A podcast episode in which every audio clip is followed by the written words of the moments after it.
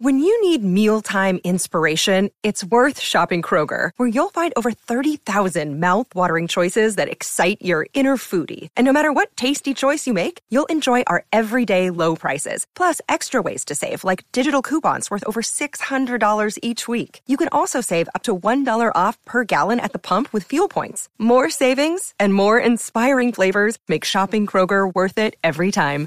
Kroger, fresh for everyone. Fuel restrictions apply.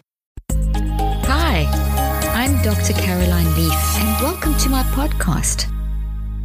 Just before we begin talking about today's exciting topic, I want to take a moment to ask you to consider partnering with me to reclaim this broken mental health system. I'm sure you know numerous people who struggle with anxiety and depression. Maybe you struggle with a chaotic mind and have felt the pain of intrusive thoughts. Too often, this topic is not addressed in churches, and the world's answer is medication or meditation, both of which are not sustainable solutions. But there is a solution, and it's one that is easily accessible and applicable. But we do need your help to make the solution attainable for people all over the world, including yourself. As you know, we are passionate as an organization about helping people learn about the power of their minds and how to overcome mental health issues. So, starting in April May of this year, we will be beginning a series of clinical trials to further test and improve our current programs and develop ways to make these programs easily accessible and affordable for you, your community, and people everywhere. These programs will help you find and eliminate the root of mental health issues and build healthy new habits and mindsets. As you may be aware, clinical trials are not cheap, so we need your help. Please consider contributing to this research project. Any amount will help, and all proceeds go directly to the research and clinical trials. For more information on this project and to donate, please visit drleafresearch.com. That is D R L E A F R E S E A R C H, all one word lowercase, dot com. Please help me change this broken mental health system. Now back to today's podcast. Let's talk about how to deal with the Sunday scares and Monday blues. It's really common to dread Monday. This is not something abnormal. I've experienced it, my four kids have, and I'm sure you have. The freedom and relaxation and lack of pressure of the weekend has come to the end, and now you've got to face the reality of getting back into that routine and the challenges of work and school. The issue comes in when it's really causing a lot of anxiety and panic attacks and making you feel sick. You know, your brain and your body will respond to how your mind is functioning and your you can literally feel physical pain in your heart when you are very anxious and panicky and dreading something that's coming up. So we really need to apply a few techniques to help us how to deal when it becomes an actual issue. So if it's just the normal dreading, that's okay. But what happens if we get to the point where this is really becoming something that is actually affecting how you function, affecting your peace, your happiness, that you find you're not just dreading Sunday nights, you start dreading it from Friday because Sunday's coming too soon. The first thing that you need to do is to be aware of your bodily reactions to how you are, how you are panicking or the anxiety attack or the panic attack. What are you feeling physically? It's a very practical step and it helps you to kind of anchor you in becoming quite analytical about the process of managing the situation. So very objectively analyze how you're feeling on that Sunday evening just before work. What are you feeling physically in your heart, your brain, your body, and write that down. Now, once you're aware of that, then start asking yourself some why questions. Why do you feel this? And as you answer something like, well, I feel it because my boss yells at me. Why does he yell at you? He yells at me. He's just so unfair. I'm trying to do my best. Or what, what exactly is he yelling at you about? And so you go through a series of why questions until you find that perhaps he's just completely unreasonable. Perhaps the demand that he is, that he's the one with the issue, maybe not you. Perhaps you just don't, aren't skilled enough for that particular job or you need to get some new skills or you need to speak to a colleague to know how to, who maybe worked for that boss before. The point is that the second step is you ask yourself a bunch of why questions about why you are dreading that situation. If it's school, maybe it's that there's a course that you're really battling with and you're just not understanding it.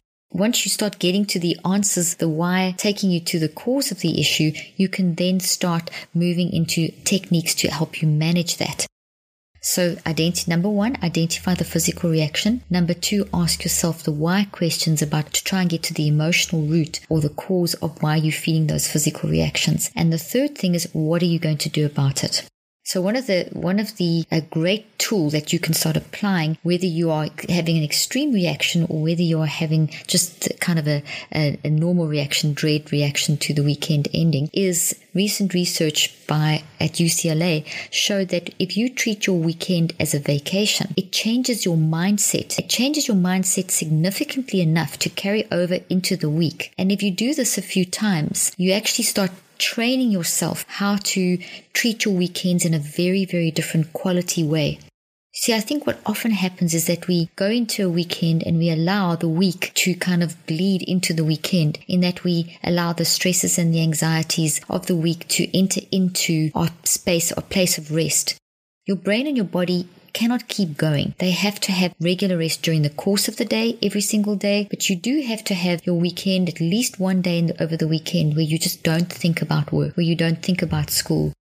I know it's not always possible. I know that there always there are deadlines. We face that often. But as far as possible, you need to try and make as many weekends as you can, even if it's one or two weekends in your month, treat them like a vacation. And what is the mindset of a vacation? It's fun, it's anticipation, it's, excitement, it's things like sleeping in and doing fun stuff and making fun meals, having fun meals together, maybe trying out new recipes, getting friends over to watch a movie, doing things that you love to do when I'm when I'm home, my schedule is is very very busy. So when I'm home, when I treat my weekends like a vacation, and very often my weekends are middle of the week because we do a lot of work, work over weekends. One of the first things I do is know that oh, I can sleep late tomorrow. I don't have to get up early to get on a plane. I don't have to rush from one hotel to the next and one event to the next. That is already for me such a mental treat. I also love to watch my favorite movies or watch my favorite shows on TV. I have a sauna and it's one of my favorite places that I go to where I sit and I just spend a couple of hours watching, watching my favorite shows, switching off completely and watching and just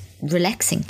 Sometimes though, I don't do that. Sometimes I let my work interfere into my rest time and then I find myself dreading what I'm doing. But I, even though I love what I'm doing, so as soon as I start feeling that dread and that panic and that, oh, I don't want to do this coming on me, I know that I haven't rested enough because I know that when we rest, brain research shows us that our brain reboots. When your brain reboots, you get a completely different perspective on things. You get a completely different way of looking at things. You get insight into what you need to eliminate, what you need to add into your life to make it work more effectively, Another big, another amazing way of dealing with this is also talking to people. I find it incredibly helpful when I'm starting to dread things to immediately become aware that I'm in the state where I'm not functioning on top of my game. I'm starting to dread the next day of work or something like that. Then I know it's time to respond to my body and to respond to what's going on in my mind and start asking, my, asking myself the why questions, but also talking to someone. My husband's amazing like that and my kids are amazing and we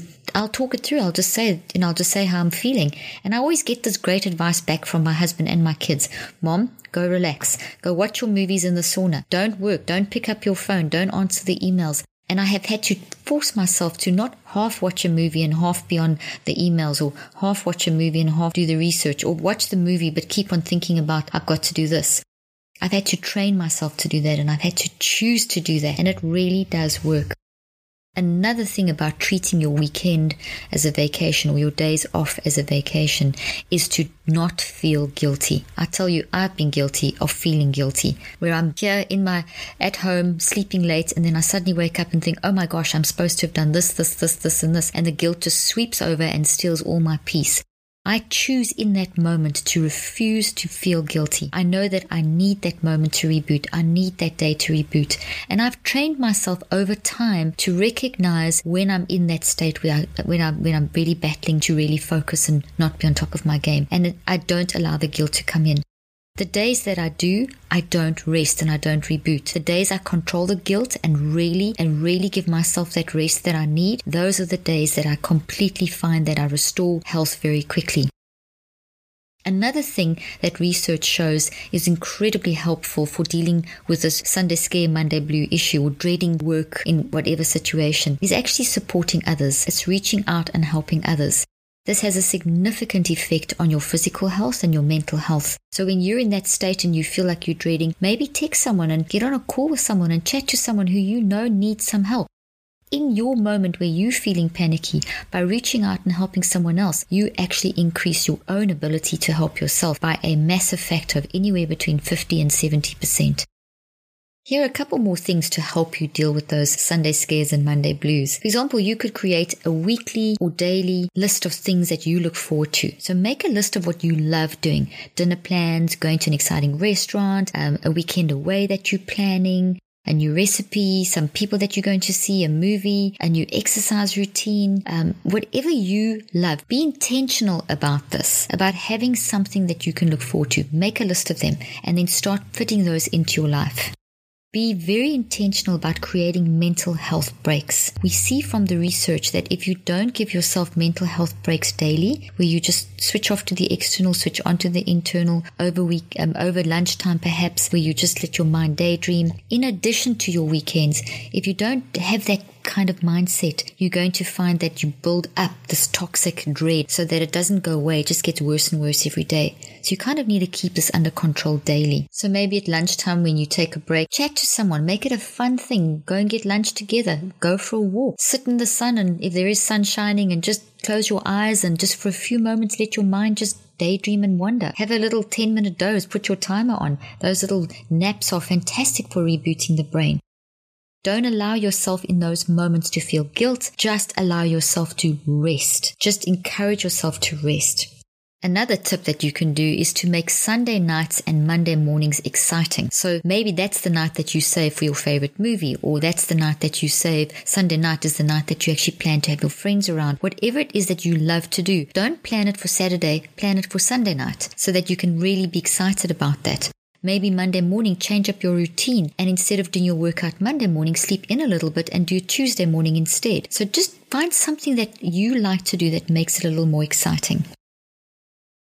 The other thing is, as you go in and prepare yourself mentally for the week, make sure that you reconceptualize, redesign, relook at what kind of mindsets you have for the week. Reconceptualize the week instead of saying, oh, this is going to be a terrible week. Don't do that because then you set up a negative expectation. Reconceptualize that to, this is going to be a challenging week, but I'm going to get through this. These are the issues that I know I'm facing, but it's a process. So don't just see it as this big negative thing. Break it down into bite sized chunks and see it as a process of challenges that you're going to learn new information. That's reconceptualizing. Instead of seeing it as something terrible, you're seeing it as something manageable that is going to be a challenge, but it's something that you're going to learn. It's going to improve your brain function. You're going to improve your mental health. You'll gain new knowledge. That's reconceptualizing it. Dive into the week with the correct reconceptualized mindset so that you land on your feet. Another tip is challenge yourself to find someone in your environment this week, whether it's work or school or whatever it is that you do that needs help and reach out to them and talk to them. You might be thinking, I don't know who needs help. We all need help. We all love to be listened to. We all love it when someone reaches out to us and says, How can I help you? Do you want to chat? Is there anything I can do for you? Challenge yourself to do that at least once this week. Really tune in and really listen to someone else. This will help you as well shift your mindset about the week. Tremendous things happen in your brain and your body, health wise, neurochemically wise, etc., to help you to function at a higher level when you reach out and help other people. Besides the fact that it just makes you feel fantastic. And that feeling alone is enough to help you see the week in a completely different way. And another final tip, which is quite a radical tip, is that you may have to do something like quit your job. You may have to find another job. If this job is, if you've gone through all this process I've just explained to you and you still find it's a challenge, it may be that you need to quit your job or take some time out of university. Looking, getting yourself into a mentally healthy state in order to cope with life is very important. And if you just keep pushing and pushing and pushing and pushing and hoping that you'll eventually have that vacation or eventually have that break, will eventually not have that break, you'll actually break down.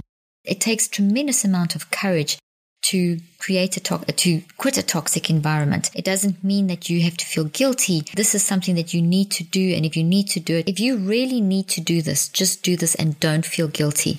Sometimes a radical move is needed just for you to be able to function in a mentally healthy way.